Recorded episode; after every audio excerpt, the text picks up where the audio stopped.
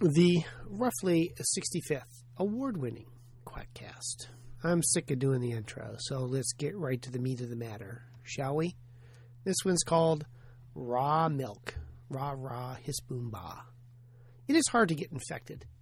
The immune system is robust and has a multitude of interlinking defenses that are extremely efficient in beating off most pathogens. Most of the time. Fortunately, it is a minority of microbes that have evolved to be virulent in humans. Bacteremia is common with our own bacteria. When you brush or floss, bacteria always leak into the bloodstream. Quote, we identified oral bacterial species in blood cultures following single tooth extraction and toothbrushing. Sequence analysis of 16S RNA genes identified 98 different bacterial species recovered from 151 bacteremic subjects. End quote. But with a good immune system, low virulence bacteria, and no place to go, unfortunately, most bacteria under these circumstances rarely cause infection. But just think every time you are squeezing that zit in anticipation of date night, you are putting bacteria in your bloodstream. Even heroin users rarely get infections. Heroin is a rich melange, I like that word, melange of bacteria and occasionally yeasts. I hate to say contaminated, since avoiding microbes is hardly a worry of heroin manufacturers. And the water used for injection is rarely sterile.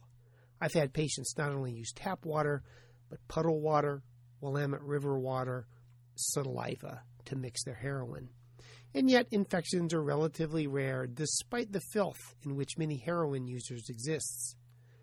I used to be somewhat fatalistic about hospital acquired infections. However, as the institutions in which I work have proven, most hospital acquired infections can be avoided if the institutions aggressively pursue high standards of care. And society has many systems in place to prevent infections. You can't beat the flush toilet, good nutrition, public health, vaccines, antibiotics, good hygiene, and an understanding of disease epidemiology to prevent infections. I suspect many people forget that there are bacteria out there that are pathogenic, just waiting to sicken and kill us. At least a couple times a year, I see patients come into the hospital, previously healthy, no medical problems, who rapidly die of acute infections. Usually it's group A strep. But for most people, most of the time, it takes a lot of effort to get infected. From my perspective, we are like Charlie Chaplin on skates. And if you've never seen Chaplin in the movie Modern Times, Google it and watch him roller skate. It'll give you the willies.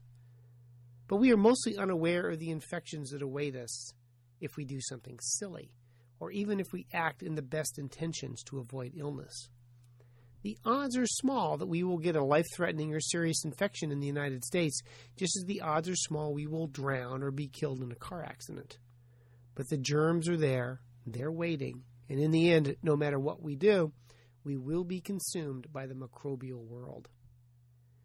It is that perspective that leads to a lack of understanding as to why some people love to tip the odds in the favor of the bacteria.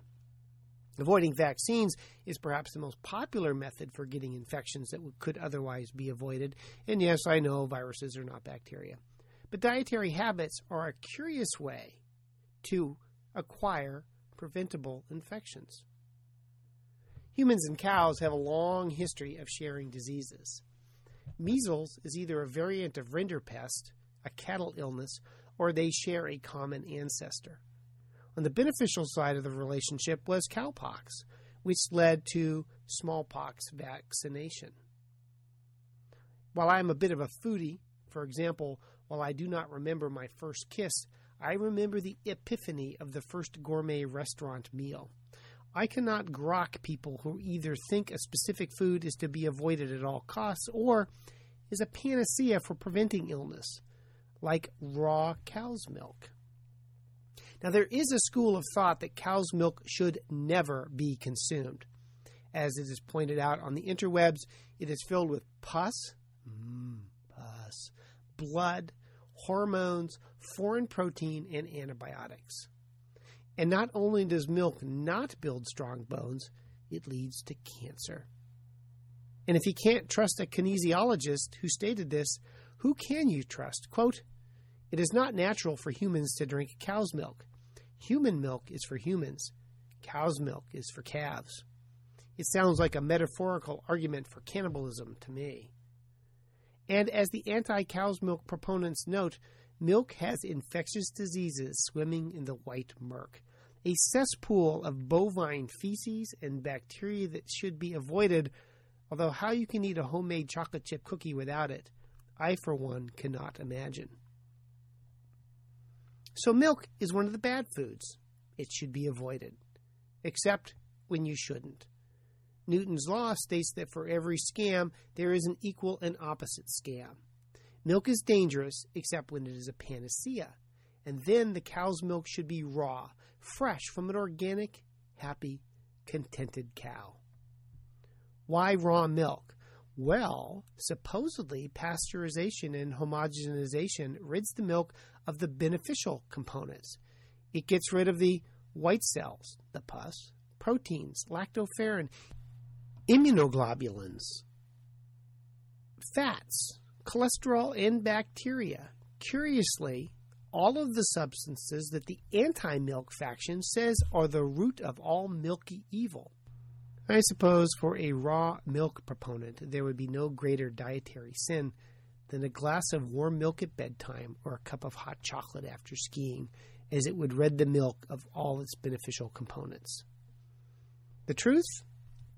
I do not doubt that flash heating, which is pasteurization, usually to 165 degrees for 15 seconds, is going to have some modest nutritional effects on the milk. And if my diet consisted entirely of cow's milk, it would be a concern. However, what small decrements in nutritional value occur would and should be compensated for by a varied diet. Milk is not, unless turned into Baskin Robbins chocolate chip ice cream, a miracle food. I also have no doubt that there is a subset of people who are allergic to cow's milk. Not everyone can drink bovine proteins with impunity. Taste, of course, is a personal matter, and I cannot gainsay those who say raw milk tastes better. My family is very picky about their milk. It cannot come in plastic, and it has to be a specific brand, Darigold. My wife insists that Oregon milk is inferior in flavor to Minnesota milk, don't you know? And French milk? When I was in France, that tasted weird, although I thought everything else in France tasted better.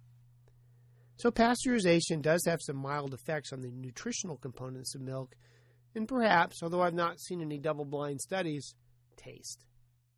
But what raw milk is, above all, is a source for infectious diseases. There have been outbreaks of Campylobacter, Salmonella, E. coli associated with raw milk, and other organisms can be found in raw milk as well, although some not common in the United States, and include Brucella, Listeria, Mycobacterium bovis, a cause of tuberculosis, Salmonella, Shigella, Yersinia, Giardia, and norovirus. Some are found in cow's milk, and some, such as Brucella, are more common in goat's milk. I have seen two cases of Brucella in my career on people who came from Mexico, and their job before they came across the border was being a professional goat milker. And these outbreaks have not only sickened people, leading to hospitalization, but they have led to a few deaths. Let's see. Hmm. You have a warm liquid filled with protein and fat and sugars. Huh. That would be a good growth media for a bacteria if they could get access to the milk. But that's impossible. Proponents of raw milk point to the clean cows and the clean environments that produce raw milk but you cannot deny both microbiology and gravity. The colons of cows are frequently colonized with the aforementioned potential pathogens. And last I look, the udder sits just below the bovine anus, just waiting to be splashed by the poo as it falls to the ground. Mmm, milk and cow pies. But seriously, would you lick a cow udder, no matter how clean you thought it was? I don't think so. So why would you drink raw milk coming out of the aforementioned udder? Still, people want their raw milk for the taste and the alleged health benefits.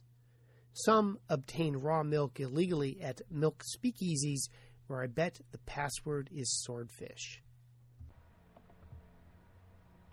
Who are you? I'm fine, thanks. Who are you? I'm fine too, but you can't come in unless you give the password. Oh, what is the password? Oh, no, you gotta tell me. Hey, I tell what I do, I give you three guesses. It's the name of a fish. Is it Mary? That's no fish. She isn't. Well, she drinks like one. Let me see. Is it sturgeon? Hey, you crazy. Sturgeon, he's a doctor who cuts you open when you're sick. Now, I give you one more chance. I got it. Haddock. That's the funny. I got a headache too. What do you take for a haddock? Well, now sometimes I take aspirin, or sometimes I take a calomel. Dad, walk a mile for a calomel. You mean chocolate calomel? I like that too, but you know, guess it. Hey, what's the matter? You don't understand English? You can't come in here unless you say swordfish. Now, I give you one more guess. Swordfish. Swordfish. I think I got it. Is it swordfish? That's it. You guess it. Pretty good, huh? Uh, fine. You guess it. What do you want? I want to come in. What's the password? Oh, you're no fool of me. Swordfish. No, I got tired of that. I changed it. What's the password now? Yeah, I forgot it. I better come outside with you.